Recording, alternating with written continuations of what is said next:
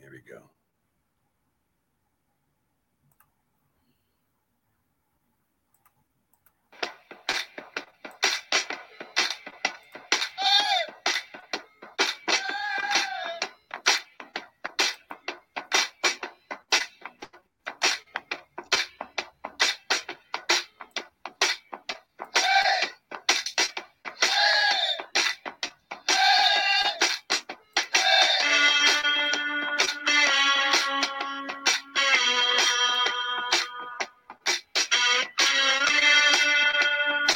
If you like the sweet science, get ready to talk boxing on the Gloved Fist podcast with top boxing writers Frank Lotierzo and Jack Hirsch.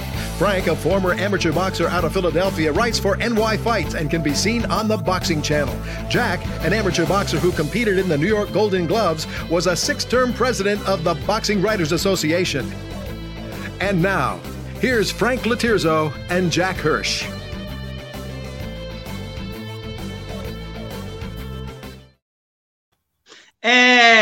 Back. Welcome to Glove Fist, the best listen and learn boxing podcast out there. My name is Frank Lotierzo, former fighter, part time writer, full time advocate. And Jack, before I kick it over to my co host, Jack Hirsch, former six time, six term president of the Boxing Writers Association. Jack, I just want to throw something out to you tonight. I've had some dental work done. I cannot open my mouth completely. I'm in a little bit of pain. My face is swollen. We are going to highlight Nino Benvenuti, Nino Benvenuti tonight, and I feel like he I was hit by the left hook that he knocked out Louis Rodriguez with. How are you? Yeah, yeah, I don't think unless they put you on the anesthesia, Frank. I don't know where you're out for the ten count, you know, during the time, but you look pretty good. Frank. I mean, okay, I don't know. My, don't swallow. I can't open my mouth all the way. To, tonight's the night to get okay, me. If, if, if you're bailing out, we're tag team. I'll do my share. You know, we're going to go the distance and we're going to have another winning show uh, tonight. You know, speaking of uh, winning shows, winning teams, I mean, we had some games in the NFL uh, this weekend, and especially Saturday after I watched two NFL games – then you had the Gary Russell Mark Magsayo fight for the WBC uh, featherweight title. And Gary Russell was referred to as the longest reigning world champion, a world champion since 2015. But Frank, I mean, I can hold on to a title if I never fight it once I have a title. So I was never overly impressed with Gary.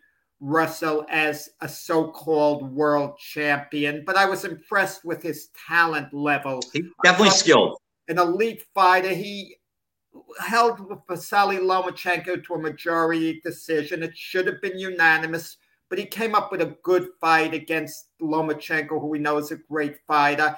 He did beat Jojo Diaz. He has a load of talent, but he dropped the title. Uh, by majority decision to Mark Magsayo. Uh, one judge had it 114, 114. The other two judges 115, 113. I had it a little wider for Magsayo.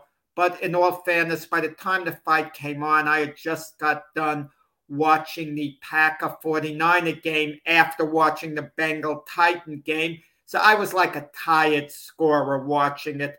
But Gary Russell in the fourth round of the fight did legitimately hurt his hand. He wasn't the same. And basically, he was fighting with one hand for the most part. So it was a gutty effort to go the distance, to hang in there. But despite Gary Russell claiming he was wrapped and saying he handed out a boxing lesson, that's nonsense. He didn't at all.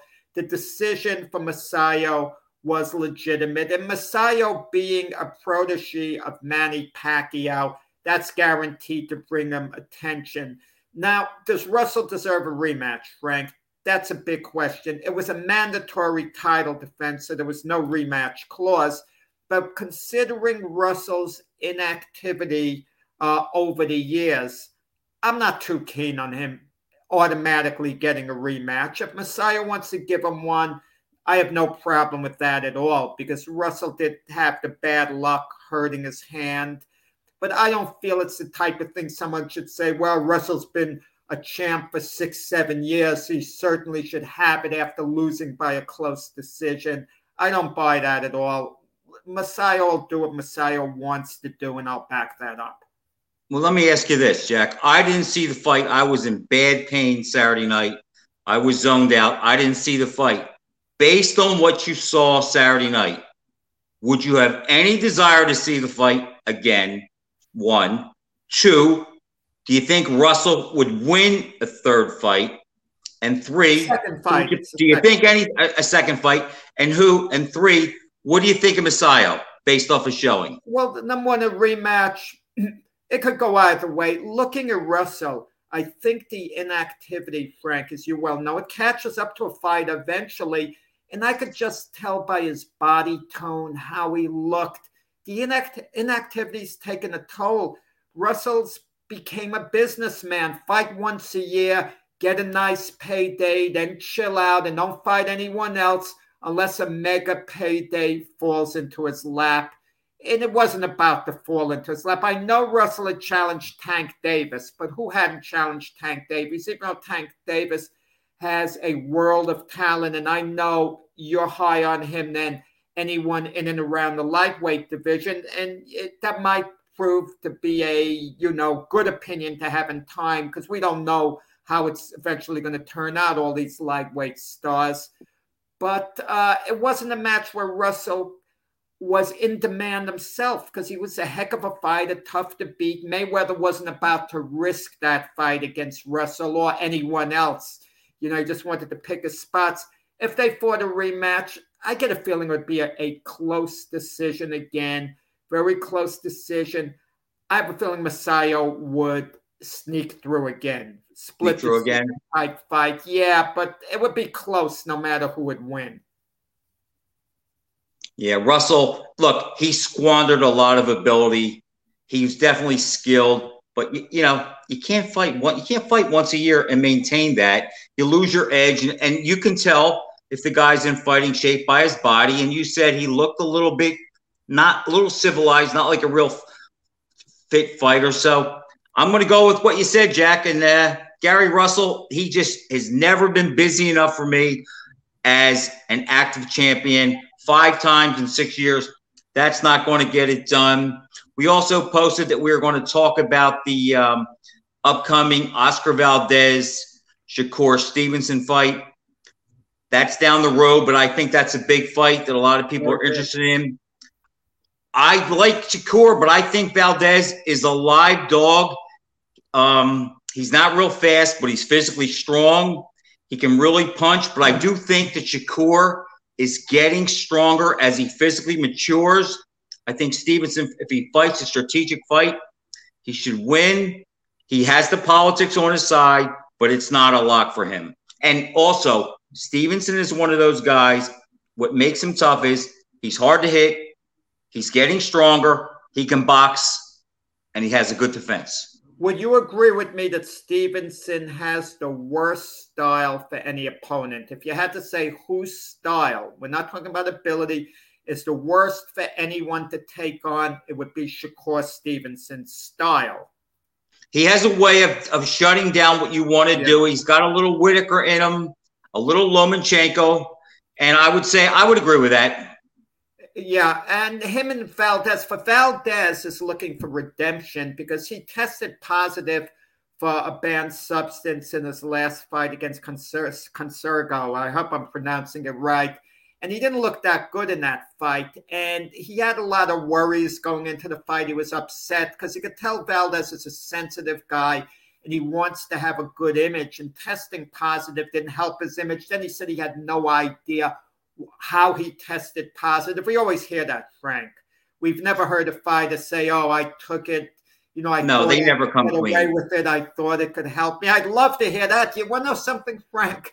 If I the first one to admit he took a banned substance intentionally because he thought it would make him a better fighter that night and lead him to victory. That's the first guy I'm going to forgive. That's a guy I'm going to forgive the quickest. I'm going to say, wow, that's awesome. The guy's coming clean you made a mistake, but I'm going to give you a pass as long as you never do it again. But we got to change the result of your fight. And Stevens, the Stevenson fight's going to take people's minds off Valdez with the banned substance because him against Shakur Stevenson, what a fight. That same night, Frank, is boxing messing up? Because on April 30th, the night that it's scheduled to be in uh, either Vegas or Los Angeles, I forgot which one, the Shakur Stevenson Oscar Valdez fight at Madison Square Garden. They have scheduled tentatively Katie Taylor against Amanda Serrano. And Eddie Hearn, the promoter, said he's putting that in the main arena, not the small arena. Right, not so the to have a good undercard and that's going to be the biggest women's fight in many a year. And it's going to create a, I think, a big buzz in New York. Because Serrano is from New York. Katie Taylor, in a certain se- in a certain sense, you'd agree, is you know been the biggest name in women's boxing. I know we hear Claressa Shields, but Katie Taylor has done the most work in that regard, as far as maybe being the face of women's boxing. And it's going to be, you know, a big event here in New York. So two big shows head to head. And I'm going to tell you something, Frank. I might be more intrigued with the Taylor Serrano fight because in the Stevenson Valdez fight, I'll tell you now, I'm going to be picking Stevenson to win. Uh, to me, it's not quite a 50 50 fight, even though on paper it might be. I don't look at it in, you know, in my prediction that way. But Taylor Serrano, that's a fight to me that could go either way. So I'm kind of excited about that.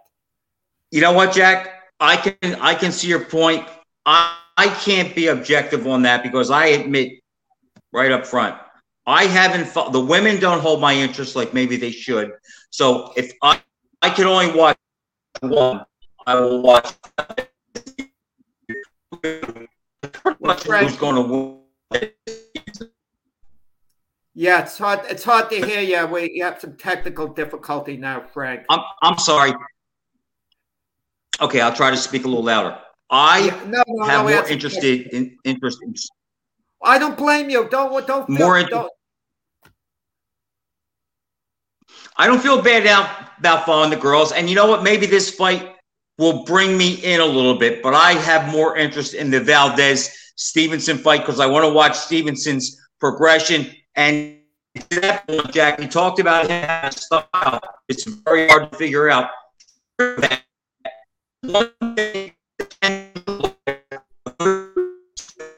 We're having a little technical difficulty. Uh, How about now? Okay. Yeah. You know, you talk about women's boxing, but the ironic thing is, if I had to name off the top of my head, only off the top of my head, the most savage one punch knockout I ever saw, you know, on my short list for sure would be Ann Wolfe knocking Wolfe. out Barbara Ward with that one, oh, you know, that one shot. I mean, then you think, of course, Bob Foster, Mike Quarry, and of course, it wasn't as savage. You think of the beauty of Sugar Ray Robinson's six inch punch. That was the most beautiful one punch knockout. But when you think of savage knockouts, the women actually do have a candidate with Ann. Absolutely. absolutely. Uh, but back to Stevenson and Valdez, Jack. I agree about Stevenson having a hard style, but the one thing uh,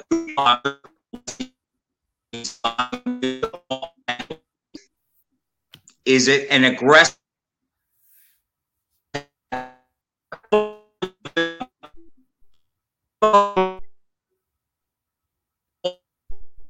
Ron Lyle and George Foreman too. But if Jim, Frazier, he did would have been nullified by Frazier and and that pressure can of these cute boxers. Yeah, Frank, I'm only hearing you like partly, and I'm not saying it's on your end at all, the technical difficulty, but I'm, you know, I'm getting parts of what you're saying right now. So if I seem to be going, okay, well, just agree with me, and we'll be okay. I'll not my. We usually agree anyway. You know, Joe uh, Bergman puts down Hearns Duran one punch knockout. Yeah, that was a classic. There, that was against an out of shape Duran. I thought. I didn't think Duran. For some crazy reason, Duran just wasn't in shape against Tommy Hearns. You could, but he would never beat Hearns. Uh, yeah, he didn't have the style to beat Hearns. No, bad matchup. But if they bad fought- matchup. but if they Because Duran, Jack Duran, to deal with Hearns has to get inside. The same thing with uh, the fight we're going to talk about later is Foreman and Frazier. Frazier has to get inside. Foreman could damage him on the outside before he get inside, and that nullifies his game. And Hearns did the same thing to Duran. Why don't we get to a January 22nd, 1973, Kingston, Jamaica. Frank, I'm telling you the truth here. I'm not just saying it. I'm being honest. I picked Foreman to stop Frazier in four rounds. Why did I pick him to stop him in four rounds?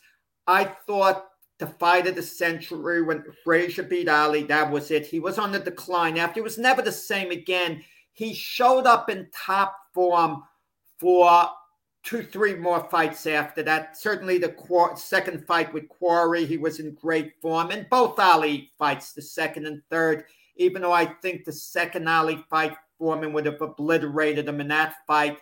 Uh, the fight in Manila, Frazier may have given Foreman some problems if Foreman would have prevailed. And listen, Foreman and Frazier fought a second time, and it wasn't as ugly the second fight.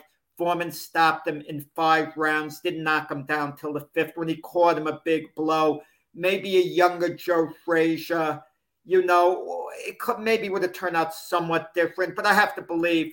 Uh, you know, and even Frazier said to me 25 years after the fight of the century with Ali when he was on book tour, I got him to, you know, open up and he said he thinks even to him of the first Ali fight uh, you know, wouldn't have he doesn't doesn't think it would have made a difference as far as what happened, him and Foreman. It was a question of styles.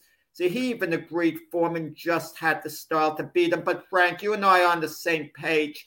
The Frazier, the first Ali fight, would have had a shot at beating, you know, would have had a shot at beating Foreman. I'm not saying he would have, but he would have had a legitimate chance of upending Big George, even the one in Kingston. What do you think? Well, I'll tell you what. The night they fought, I was 14. I was in wrestling practice, and I remember during one of our rare breaks, I turned to this guy next to me, Mike Smith, and I said, "Mike, I said, I would love to be Joe Frazier tonight." He said, "Why is that, Frank?" I said, "He beat Ali in the biggest fight ever. He's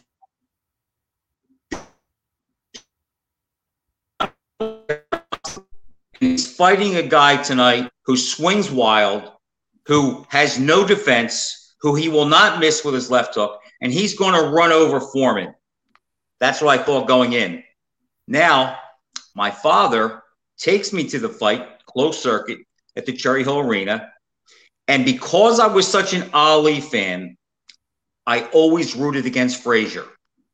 However, on this night, I remember walking into the arena, and one of the guys from school says to me, I see a kid from my school, Hey, Frank, who do you like? I said, Isom Joe. So we go in, watch the prelims, fight comes on. True story. Foreman comes out and he dusts Frazier off in the first round. Three knockdowns in the first round. And that's after fighting Ali for 45 minutes and only back, backing up once in the ninth round. He knocks Joe down three times in the first round. And I turned to my father and I said, Foreman should have never made Frazier mad. And then we know what happened in the second round.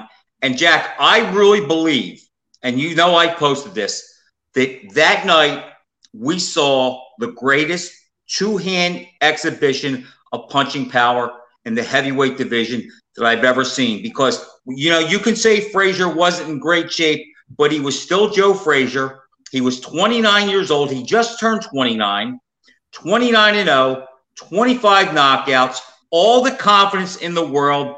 And within a minute and a half, George Foreman was beating him like he was a rag doll. And if you had never seen Joe Frazier fight, you would think that he was a stumble bomb. And I actually had nightmares about Foreman that night. I don't remember seeing an execution like that to a guy the quality of Frazier. If you think about it, until Ali beat Foreman, no other challenger beat a more formidable defending champ than Foreman did that night. And as we see now, and I will say this to you, if you predicted that before the fight, again, I was 14, That was great insight. I Oh, thought no, no, Joe let me tell you why. Let me tell you why, Frank. I wasn't predicting Foreman was going to knock out the Frazier of the Ali fight. It was 22 months after the fight of the century, and Frazier had two title defenses that were extremely soft against two unrated. They were paid workouts. I saw Terry Daniels hit Frazier a lot, hit him and stop him in his tracks. And Daniels could have been no more than a sparring partner for Joe Frazier. The Frazier, the first Ali fight, would have taken Daniels out within two minutes. Joe Uh, lost his edge. And then there's Ron Stander. He had to, you know, he had to cut Stander up, you know, and get him out at the end of four rounds when they, they pulled Stander out on the stool. But Frazier actually boxed Stander. He pulled an ollie. His hands were down. He was jabbing him and slicing his face up. same- He wasn't the same fighter. Something was missing. Listen, certain times a guy's ready to be taken. Let's say, for example, the Smoking Joe between the rematch with Quarry and the Thrill in Manila had one fight. That was against Jimmy Ellis, a rematch. And it took him nine rounds to stop Ellis the second time. And he never knocked Ellis down. And Ellis won the first three rounds of the rematch. First three rounds. But Jack, you know what? Hated Ellis. Frazier knew he had Jimmy's number, and I really believe he looked at that as a paid workout because a few months later against Ali, he was a totally, totally different fighter. But Foreman just had it was 217. He was on a mission. And remember this too. A lot of people forget this. One, Frazier was over a three to one favorite. And he is the only guy, if you take the great triumph of, of Ali Frazier and Foreman, you know, Frazier was the favorite over both of them the first time they fought. Six or seven to five over Ali, almost three, th- a little over three to one over Foreman. But, you know, Yank Durham, Frazier's trainer, did not want to make that fight. And Jack, if you think about it, I defy anyone who Why did he make the fight, Frank? I mean, that's interesting what you said. Could you expand on that? You're saying he didn't want to make the fight. Yank Durham feared he feared that Foreman's style would be a problem for Frazier. On the other hand, remember, after Ali lost to Frazier and he wanted the immediate rematch and Frazier made him wait, No, Ali Ali said did not want an immediate rematch. No, Frank, that never Jack, he happened. did.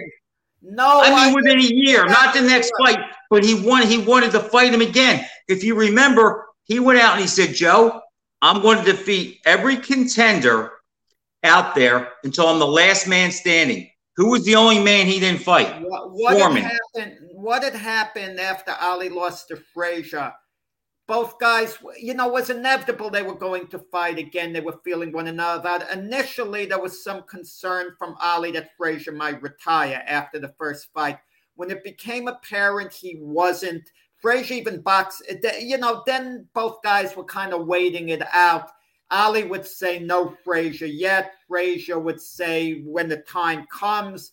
And and it was getting to the point where they were seriously starting to discuss a rematch. It was going to come, it was going to happen as soon as Frazier was supposedly going to beat Foreman. They were going to sign right after that, but of course that didn't happen. And, and, that, and there was a detour, but Ali didn't want a rematch in 1971. That's right, no Jack, way. that I, I can't say I agree with that. I have all Ali's fights, and all he talks about is I want the tramp, I mean the champ, as soon as I can get him. However, back to what I was saying. Ali eliminated all the contenders, and he wanted to fight Foreman after he fought Jerry Quarry the second time. Yeah. Dick Sadler told Ali, Muhammad, we love you, but we want to fight the man with the title, and that's Joe. And by the way, George matches up better with Joe. On the Frazier side, here's how the fight happened with Foreman. Ali was demanding purse parity with Frazier. Even though Joe was the champ, Ali said, You're fighting guys like Stander and Daniels. I would be booed if I fought them. All my fights are being beamed around the world. People pay to come to see me. They can watch you in their bathroom on a TV. And Frazier said, I'm not giving you purse parity. I split it with you the first time when you were undefeated. You hadn't lost the title in the ring. I'm not giving you purse parity. Yank Durham said to Frazier, Joe, sign to fight Ali. If worst comes to worst, you lose a decision and you get a third fight. This guy Foreman, we know nothing about him. He's an awkward, big, strong guy. He could be a problem. Joe Frazier said to Yank Durham, Yank, if you don't make the fight, I'm going to make it. And Frazier turned down $3 million to fight Ali and turned around and fought Foreman for 800 that uh, uh, for 750 or 800,000 dollars. Yeah. And it turned out to be the biggest you know business about, mistake ever. You know what's ironic about all that?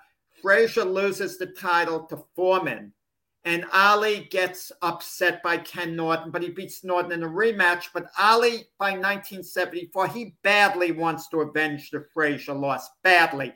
At that point, he pushed the issue to the point where Ali accepted purse parity 50 50. Isn't that ironic? Neither of them held the title, but Ali wasn't going to say, No, I get more money because then Frazier wasn't going to fight him. So Frazier actually, when he wasn't the champion, in a certain sense, had a little more leverage than he when he was the champion. Isn't that weird, Frank? It is. And and if you think about it, Frazier doesn't match up with Foreman. He's a nightmare for Ali.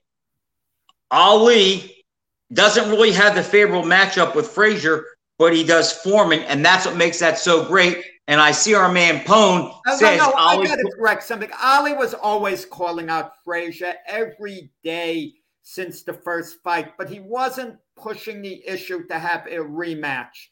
He Jack, I cannot agree with that. Names, he wasn't at all. I, mean, I cannot let that go unchallenged. I lived, I lived, I lived through that time. Jack, I lived through it too. Ali was talking, calling Frazier, I want the champ. I mean, the tramp.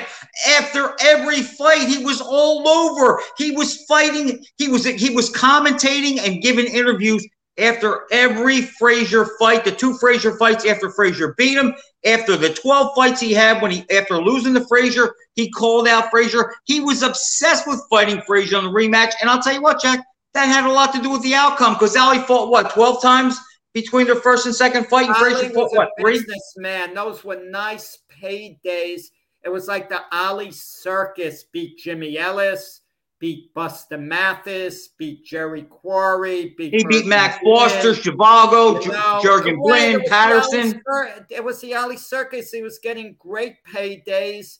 He was the people's champion. He was the most popular heavyweight in the world, even though Frazier held the title. And he was able to diminish Frazier's standing as a champion because he was fighting, obviously, the much better guys. Never mind that Frazier beat those guys for the most part, like Ellis, Mathis, Bob Foster, Quarry. Quarry. Uh, all Ali was doing was getting the guys who Frazier beat. But I could tell you something. It was a heck of a lot more impressive than beating Terry Daniels and Ron Stander.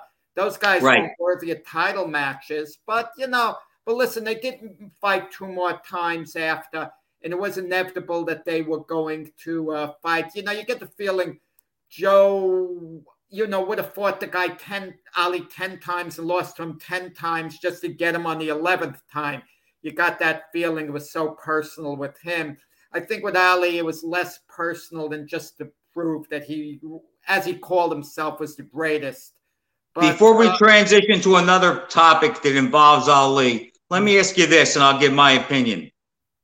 You've heard me say on this show countless times there have been four great swarmers Dempsey, Marciano, Frazier, Tyson, and I'll throw in. It could have been the fifth Beatle if he would have had dedication and drive. He didn't, so he's not.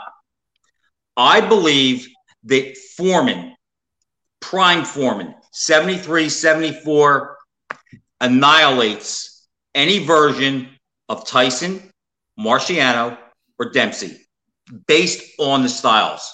You agree?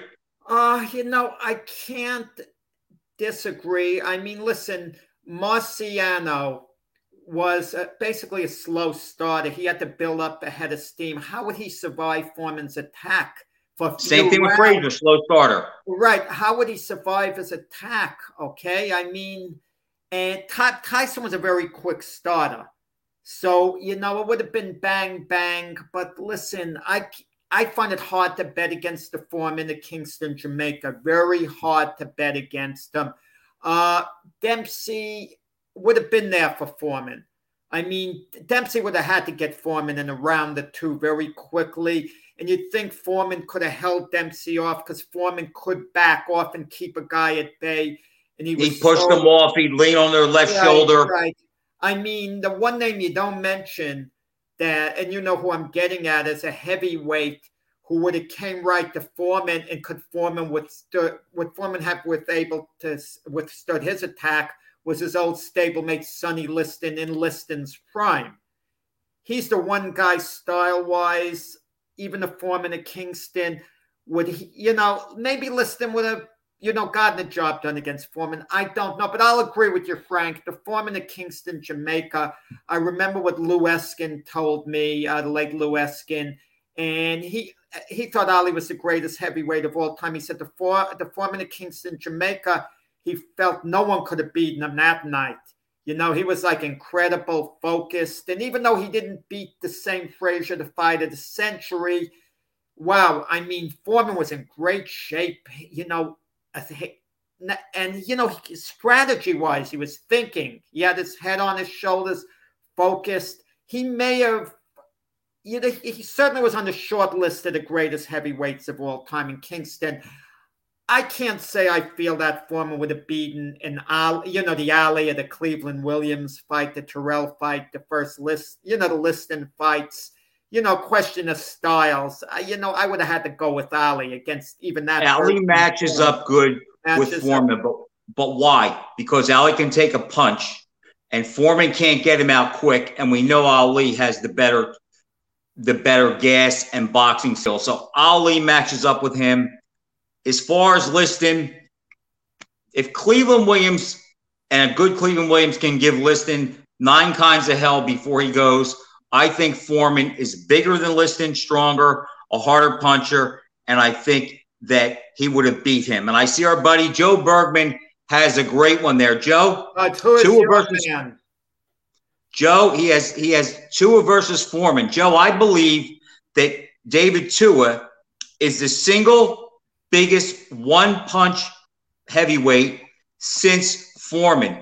Had they fought as much as I like Tua and as good as his chin is, he is one guy that Foreman would have jabbed, kept outside, pushed him off, and uppercutted him to death. And I think that Foreman is the one guy that could go through Tua and beat him up pretty overwhelmingly. What styles would Angelo Dundee, before he trained Foreman late in his career, he said it best Foreman is devastating against short guys. You put him in against tall guys, he has a hard time doing anything against them. in October, ni- October 29th, 1971, I was at Madison Square Garden to see Foreman, and this is before he became world champion, fight a Brazilian fighter, Luis, Luis Pires. Right. And Pires tipped us off as to the rope a dope. We didn't know it at the time. Foreman stopped him at the end of the fourth or the end of the fifth. I forgot. He took a bad beating, Pires. Pires was lying on the ropes the whole time and surviving, surviving, and he was no Ali. He actually laid the blueprint on the rope a dope. Lennox Lewis, I would think Star was a big, tall guy. Those were fits for Foreman because the uppercut, you know, where he would punch up, wouldn't have the same effect. But then again, Lewis's chin was so so. I think Foreman beats him. I don't think it's easy, but I think he beats him because the Foreman who now remember, we're talking about the form the, the best of both guys. The 40 and 0, 37 knockout Foreman I really believe, Jack, the only guy that could have beat him was the guy that did in Zaire. And had he won that fight, he would have gone down as the GOAT. Speaking of the GOAT championship, this week was the 52nd anniversary of the Ali or Marciano Ali computer fight. Now, we know the result. We know the technical result is Marciano stopped Ali in the 13th round. Jack, I'm going to throw my theory at you because everybody watching us knows that they boxed 71 rounds, one minute rounds. Marciano lost weight, put on a toupee. Ali was out of shape. He needed the money. He didn't take it serious. But, Jack, I can't believe, I like to think when it comes to boxing, I'm a little insightful. I can't believe it took me 52 years to process the fact that I believe there is no way Rocky Marciano would have agreed to that computer fight unless he had some type of a heads up that he was going to win. Because if you think about it back then, in July of 69, nobody believed Ali was ever going to fight again. So the thought would be they would be the only two undefeated heavyweight champions. At the time, whenever you had the crossover generation fights, because of the influence and bias of Nat Fleischer, the old school guys always won. At that time, we did not did not know what we were watching in Ali. We did not know how great his chin was, how tough he was, how much stamina he had, how mentally tough he was, and the establishment probably thought he'd be undefeated. And I believe that they probably wanted a way to mark his record up a little bit and put the perception out there that he wasn't so great. However, with Marciano, as much as he loved money, that legacy of being undefeated was his stock and trade. He turned down a king's ransom to come back and fight Ingemar Johansson and Patterson because he said he just didn't have it anymore and he didn't want to be on their record that they lost. And I just believe, Jack, that there's no way Rocky would have rolled the dice against the loudmouth black Dodge.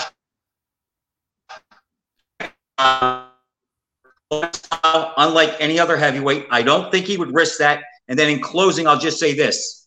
He was asked by his brother Peter and others, how do you think the Ali thing went?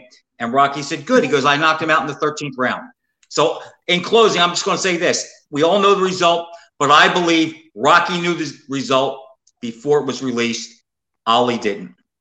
Yeah, I don't I don't doubt what you're saying, Frank. It you know, a lot of your argument makes sense, but a couple of things I got to point out.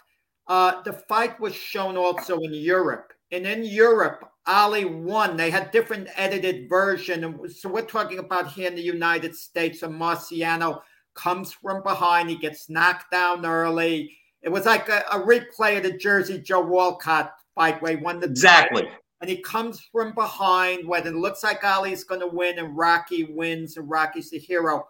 I got to point, and, and Marciano, yeah, I heard that too. He tipped off his brother Pete as to the result that I guess they told him the result. And maybe Rocky was given assurances beforehand. Don't worry about it, Rocky, at all. It's going to turn out okay without him being told.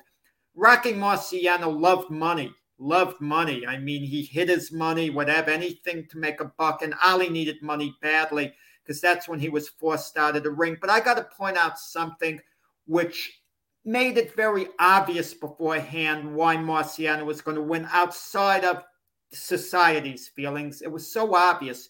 Two years before their fight, they had a computerized heavyweight tournament. Ali was in the tournament. Marciano was in the tournament. Ali gets outpointed and loses to Jim Jeffries in the tournament by decision. An absurd result, not so much because they said Jeffries beat Ali, because Jeffries was a legendary champion at his time. He was considered a hero. Even in the 60s, he was still regarded, Jim Jeffries, as one of the great heavyweight champions of all. Nat Fleischer had him second. Second, yeah, and his legacy was unfairly tarnished by losing to Jack Johnson. He came off a six year layoff, but we discussed that in the past show. So Jeffries outpoints Ali by close decision. Uh, uh, Marciano wins the tournament, knocking out Jack Dempsey. So how on earth are they going to have Ali beating Marciano? But all your points there, Frank, are, are very well taken. They're great points society didn't know. First off, they didn't know how great Ali would be later. They didn't know what type of punch he would take. Marciano was the bigger star back then.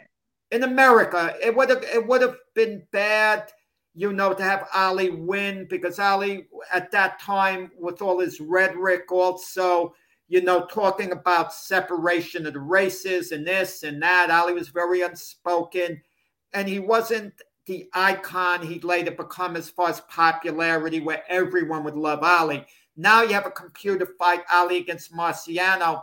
If Marciano won, there, you know, only a small percentage, you know, of fans would be very, you know, would back the result. I would think, you know, because society evolves over time, it becomes crazy. Like if Floyd Mayweather fought Sugar Ray Robinson now, I mean, most people would feel Robinson would win, most fans, but you'll probably get about 30%, 35% will say, oh, Floyd was better than Sugar Ray. And as time goes by. You know what I say to them, Jack? Yeah, I know. They know, they know nothing and they're wrong. Right, right, right. But how things evolve. And Let me right. tell you a funny story before we get to another Italian hero, Nino Benvenuti. My father's name was Rocky. My dad loved boxing, loved Rocky Marciano. My grandfather, in his mind, Bruno Sammartino, greatest wrestler. Marciano, the greatest fighter. Joe DiMaggio, the greatest basketball player. In about 1967, my 66, my grandmother dies. My grandfather gets married a year later. He meets this woman who, I'll just say this. My grandfather still had some life in him. He was still kind of a player and he could play with her. She checked the boxes. But the problem was she didn't cook. So on the weekends, my grandfather had four kids. Obviously, my father was the, was one of them. He was the youngest. On the weekends, he would take turns going to his kid's house for dinner. When he would come to our house, I would tease him. I'd say, Grandpa, you know, I think Muhammad Ali would have beat that meatball Rocky Marciano. I just think he's too quick, too big. And he'd get upset. He'd get mad. So it got to the point where he would start giving my father a hard time about me thinking and believing that Ali would win. And my grandfather would say to him, my father goes, well, what, what, what did you do to this kid? Why does he think that? He goes, I don't know, dad. He goes, he reads all those boxing magazines upstairs in his room. He goes, I guess that's what they're saying. He goes, well, why the hell do you let him read them? Anyhow, it got to the point where my father on Sunday morning would warn me and say, Look, he goes, if grandpa comes over today, you can't tease him about Ali and Rocky Marciano because your grandfather's from a different generation. Yeah. He can't take it. Lo and behold, he shows up one Sunday after the computer fight and he has a boxing magazine on the cover.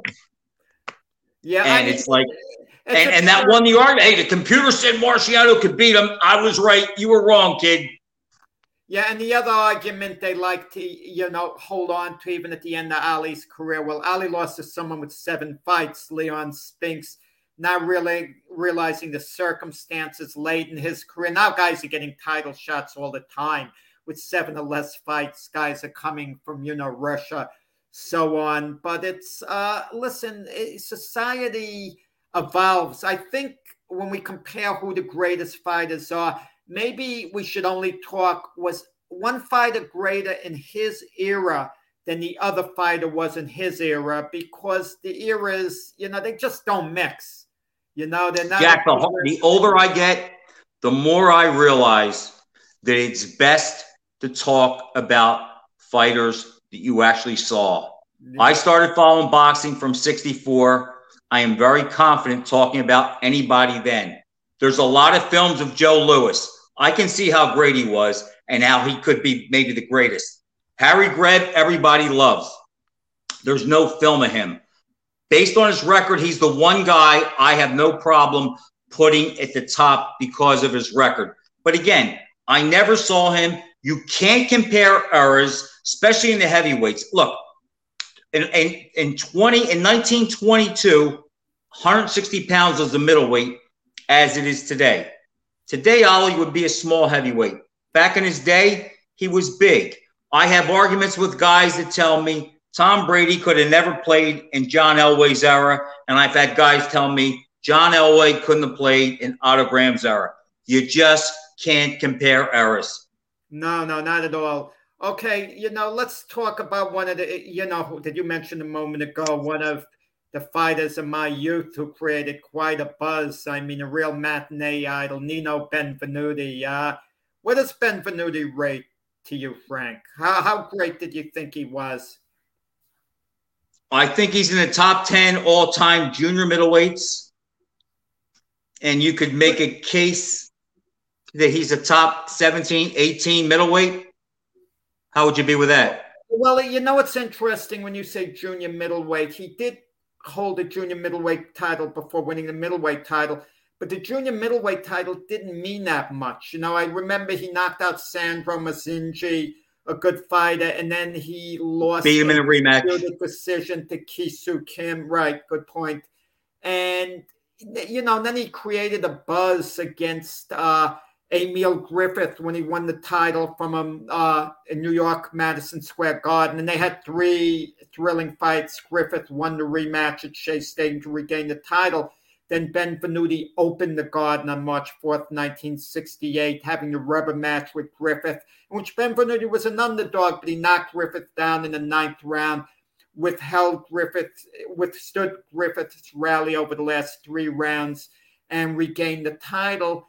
He was kind of erratic, Nino Benvenuti. I mean, he'd have these moments of greatness, like you mentioned before the show his one punch knockout over Luis Rodriguez, who was a great fighter and in his prime, who was raising hell as a middleweight, former welterweight champ, clearly the number one middleweight contender, was on a great run.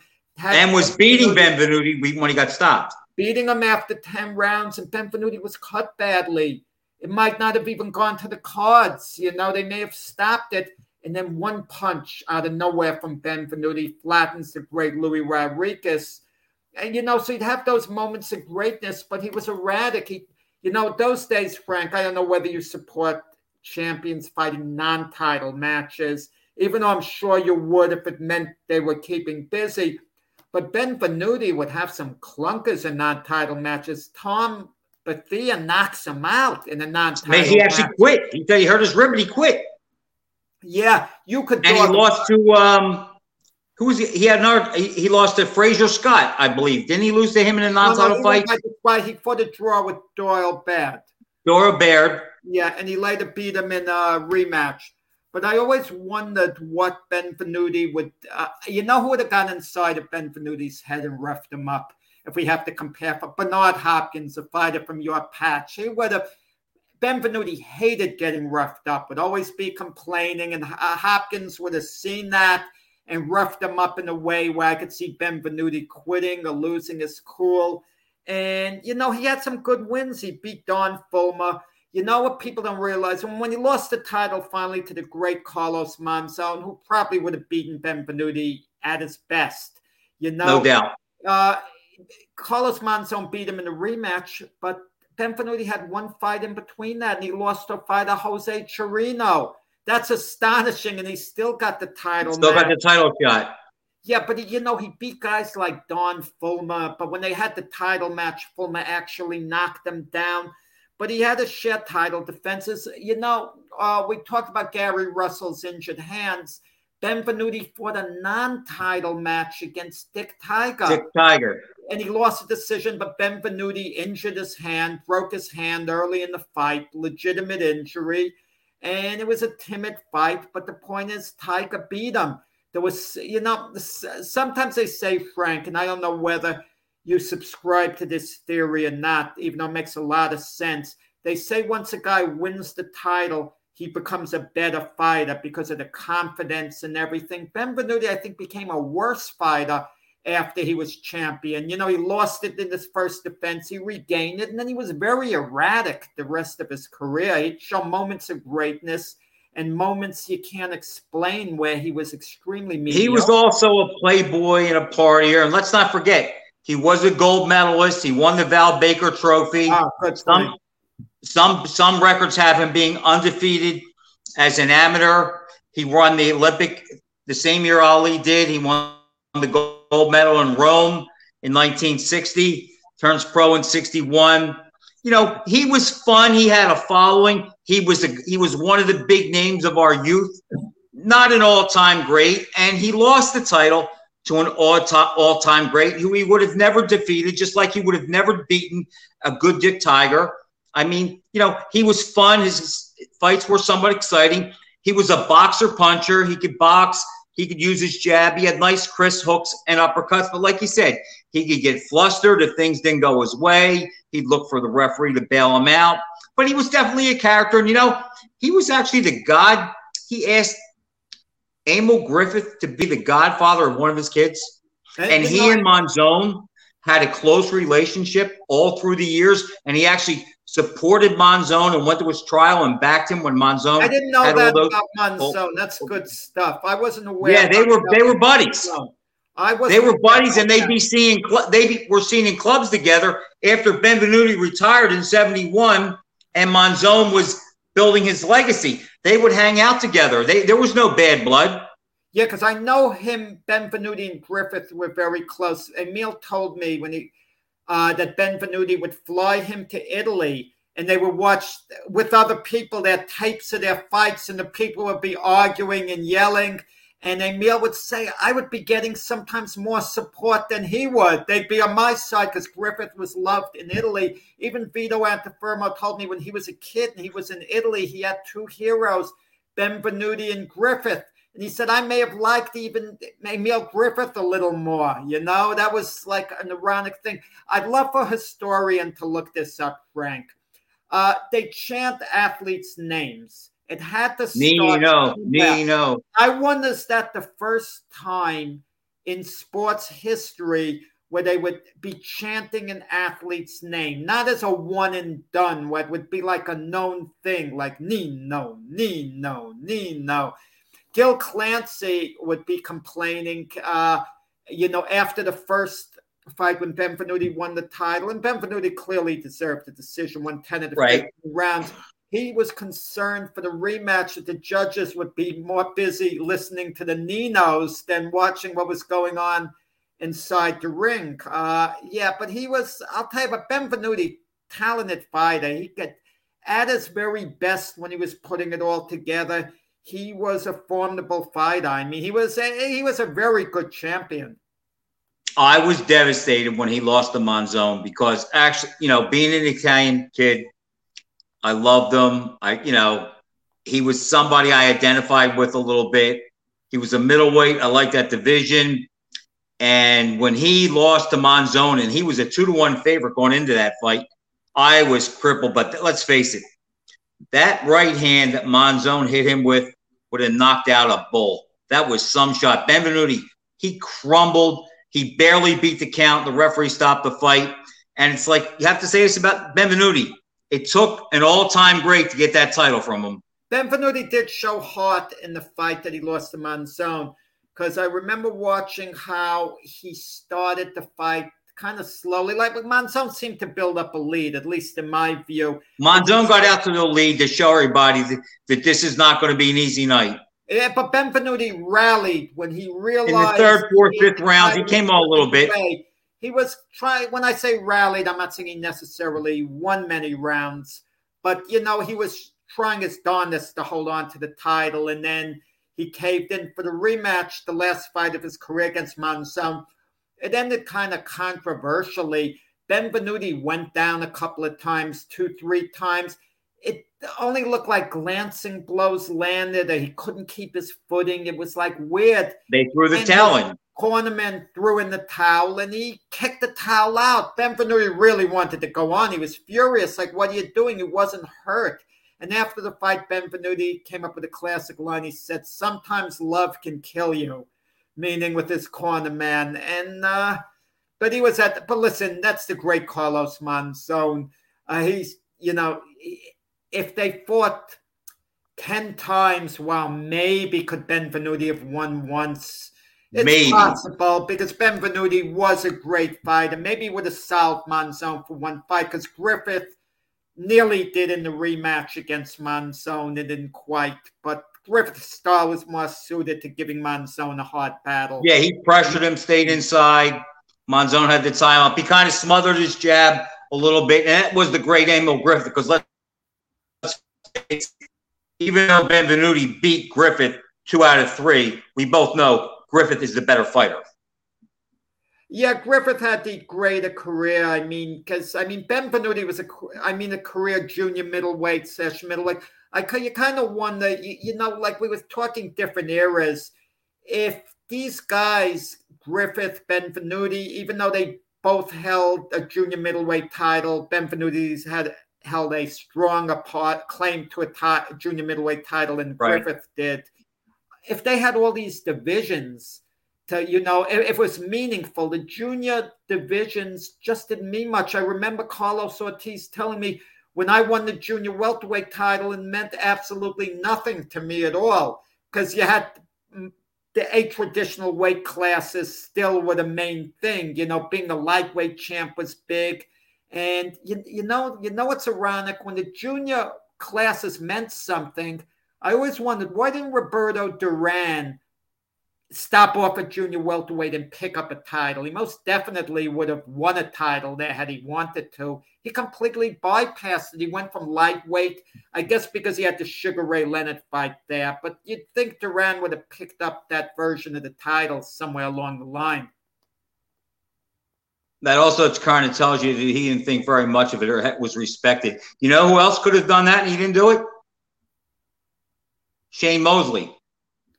Oh, Shane Mosley. Yeah, yeah. I, now I see a point, but uh, listen, you know, I never hold it against the fighter if he wants to stay in one division his whole career. No, I don't either. Like Marvin Hagler, I don't want to hear any talk. Well, Hagler should have fought Michael Spinks. Why? If Hagler wants to keep fighting his middleweight and spend his whole career there, that's where he should be.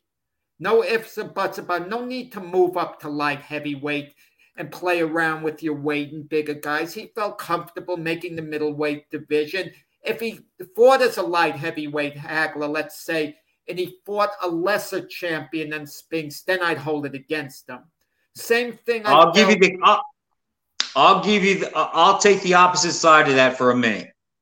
I can see your point, but if you're somebody like Qawi or Spinks and you see Hagler getting all the attention, and he's beating the guys that are coming up, and that's where he's making his name. I could see why they were they could be a little bit ornery about. Well, if you're so great, come up and fight one of us. Now, in Hagler's defense, he wasn't a light heavyweight, and if you look at the history of the middleweight division, most of the great middleweight champs beat great lightweights during their reign. I mean, you could you could look at it all through history, and Monzon is another great example. He beat Griffith and he beat Napoles, two of the greatest middleweights, uh, welterweights ever. Napoles was but they're part of his legacy. Yeah, yeah. It's it's but not it's know, not unheard of for welterweights to fight middleweights. No, it, it, depends on the division. If the guy a division higher than you, especially at time, it depends who it was. Uh, Gil Clancy, when he was talking when Griffith held the middleweight title, they asked him about the possibility of challenging for the light heavyweight title. He said, Well, with Bob Foster there, you know, with a guy like Bob Foster, I kind of doubt it. You know, uh, even though, no, Griffith didn't hold the middleweight title at that time, but he was fighting his middleweight. Uh, you know, after he lost the rubber match with Benvenuti, he was never. Yeah, he lost in '67 and Foster won in '68. Right, right. Clancy said, you know, he doubts that they would go fight a guy ever like Bob Foster. But if a guy like Dick Tiger held the light heavyweight title, then they'd be interested. You know, and he and he beat Tiger twice. Right, right. That's just the way it happened uh, to work the whole time. So uh, we covered good, good topics today. You know, certain of these topics we're never going to get an answer to, but that's what kind of makes it fun, you know, like who would have beaten who, this. You know what we can do, Jack, maybe next week? Maybe we could look at next week because there's not there's not much boxing, I don't think, this upcoming weekend. Maybe something we touched on tonight and really go into it. Best one punch knockouts. What, uh, that's a good idea. I'm going to start preparing my list. So thanks, guys, and Thanks for everyone who listened in, Frank. It's been a great pleasure, like always. And I'm going to get to work as soon as we get off the show now. Have a great week. See everyone next next week from Frank and myself. Thanks for tuning in, guys. Next week I'll be healthier.